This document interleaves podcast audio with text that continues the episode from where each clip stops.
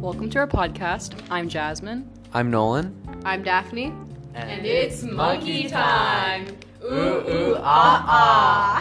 On a more serious note, we will be talking about the borders that are put up between religious groups and LGBT groups. We would like to say that we are discussing the more radicalist and extreme views of some Christians and Catholics, as there was a study done with 25,000 people in which 54% of them accept the LGBTQ plus community.